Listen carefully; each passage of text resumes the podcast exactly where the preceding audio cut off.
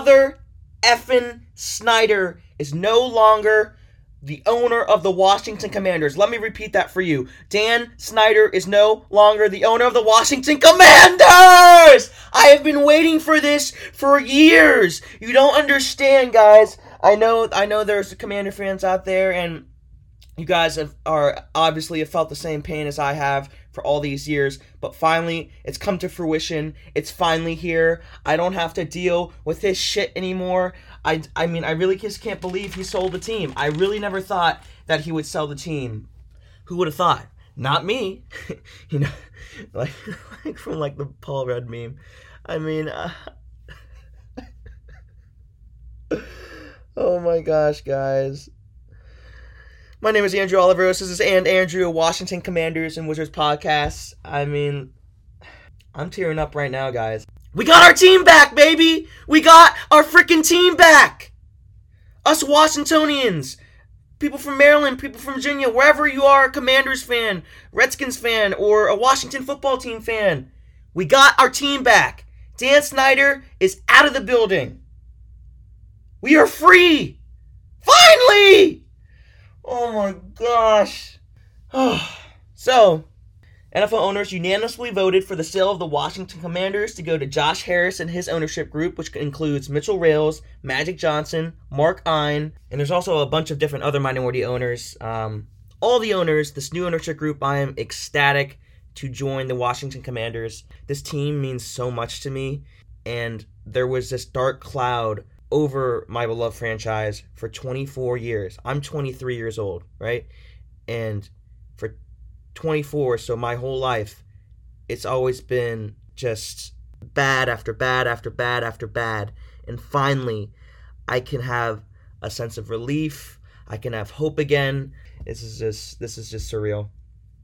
Um, so before we get into talking about this bright future, about this new ownership under Josh Harris, um, I just want to talk a little bit, bit about my experience when this all went down. So I can remember every moment of it. I was teleprompting at my job. I work at DC News Now, um, a TV station in DC, and it was the five o'clock show. And all of a sudden, I hear in my ear, or I hear close someone close by that says, "There's breaking news. Derek Forrest, our sports director at DC News Now, absolutely amazing human being, absolutely amazing at what he does um, in sports." Breaking news, Derek's going to come on. And I checked my phone. NFL owners unanimously have voted for the sale to go through for the Washington Commanders for Dan Snyder to sell to Josh Harris and his ownership group.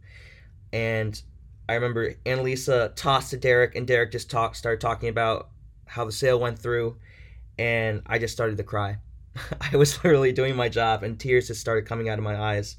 Um, and it's it's this is just one of the best experiences that I've ever had in my life because this team just means so much to me. And finally now that this again this dark cloud this almost embarrassment that I had with my team with Dan Snyder is is gone. Um and I'm just to get I'm to get more into that um in just a little bit. But first I've got some words for Mr. Daniel Snyder I mean, where do I start? For 24 years, there was losing. And here's the kick about it year after year, he would miss on free agent acquisitions, draft picks. And without all that coming together, you would think he would just kind of get out of the way and let people do their job, let the people he hired do their job. No, he wouldn't do that. He was a control freak. He was a power freak. And that's and it, and it doesn't and it doesn't stop there. There was all those issues, but then plus sexual harassment. The Mary Jo White report just came out, and and all the horrific things that he did um, in in that report. A toxic workplace environment. Withholding money from other NFL franchises. When you start taking away from other NFL owners, that's a big no no. So, Dan Snyder, he deserves absolutely no place in the NFL. That dark cloud, like I talked about before, that he brought over the years with the Redskins, the Washington football team, and the Commanders, he is gone, and the Commanders Nation can have a sense of relief and hope for a new era. And you know what? I could cuss Snyder's ass out right now. But you know what? I'm not even going to do that. You know why? Because that's not worth my time and my energy. As a Catholic, I pray for him but except for that, he is dead to me. Bye bye, Dan. So now let's move on to more positive things. Let's get to what Josh Harris and his ownership group said. Um, so Harris uh, actually wrote a letter to Washington fans um, in the Washington Post, and I wanted to read it to you guys, and I just absolutely loved what he said. He said, Dear Commanders fans, this week my partners and I were entrusted by the NFL with the stewardship of your great franchise. This agreement is more than simply a business transaction. We understand that we are taking on the, respons- the responsibility of managing a public trust. As a lifelong Washington football fan who grew up here in Chevy Chase, he's talking about Chevy Chase, Maryland, I know that commanders I know that the Commanders are more than just a sports team. This franchise is an institution passed down from generation to generation. Whether it was the stories my parents told me about Sammy, and that's Sammy Baugh, and Sonny, Sonny Jurgensen, or the stories that I tell my own children about the team under Coach Gibbs three Super Bowls rings, eight playoff appearances, and 154 wins. The organization has a rich history of excellence and success. I remember walking into RFK as a kid and feeling the stadium the stadium physically rocking with energy. It's that feeling and the power of this franchise that brings people together. And it's that excitement and commitment to winning that we aim to bring back to Washington fans today. It's no secret that these past years have been tumultuous for our franchise and our fans. But today marks a new era for the Commanders. From day one, it is our top priority to deliver you a championship caliber team. With a proven track record of winning across sports and business, we invest and plan for long term success. We listen, we learn, and we are eager to immerse ourselves in this franchise to guide it with the respect and dignity it deserves. Let me repeat that for you again. This is Andrew Oliveros talking. The respect and dignity it deserves. Dan Snyder did not give respect and dignity to this beloved franchise. Back to the letter. Most importantly, we hope to earn your trust. We look forward to meeting you in the community and soon at FedEx Field and learning how we can make the maximum positive impact. Our promise is simple we will do the work, create the culture, and make the investment needed to deliver for this team and for Washington. We will strive every day to ensure that we are a franchise you can be proud of. Josh Harris and the Washington Commanders ownership group. Where do I start? I mean, I love this guy already. I mean, he's bare, he's not even been the owner for a week, and I'm already in. I'm all in. I really like this one thing that he said in the letter. He said, "It's that excitement and commitment to winning that we aim to bring back to Washington."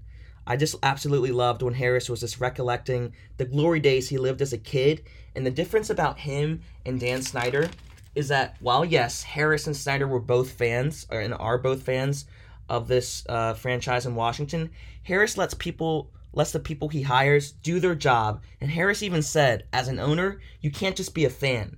And remember, the NFL is a business. You need to make strategic decisions and not just do whatever you want, like Snyder did. And I also really like this other part in the letter. It said, Most importantly, we hope to earn your trust. Our promise is simple. We will do the work, create the culture, and make the investment needed to deliver for this team and for Washington. We will strive every day to ensure that we are a franchise you can be proud of.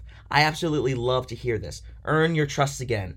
Um, us fans have been have been so damaged year after year by all this shit by Dan Snyder that Dan Snyder has put us through with this team, and we are ready to gain that trust again and be proud of our beloved franchise once again. Because when you think about it, Washington actually used to be one of the most respected and talented teams in the NFL in the 1980s and the 1990s. And then Snyder, he took over and he dug the team into the ground. So it's just really exciting to, to see this new ownership group commit to excellence again and do everything they can to bring back times like Washington's glory years and have and also not only that they have a track record of winning in their pa- in their background. Again, we've got Josh Harris, He's the owner of the uh, Philadelphia 76ers, and they're a, talented team that go to the playoffs year after year after year. And he also owns the New Jersey Devils, and they're an uprising team. And then all I got to say is Magic Johnson. When you say Magic Johnson, anywhere he goes, he wins. I mean, he won five championships with the Lakers. He uh, was um, in management with the Lakers, uh, has ownership with the Dodgers, um, and I believe a soccer team as well. And they are very successful. Also, something that I absolutely love to see was how much high praise um, the ownership group was giving to Josh Harris as they spoke about him um, when they were introduced to the media last week.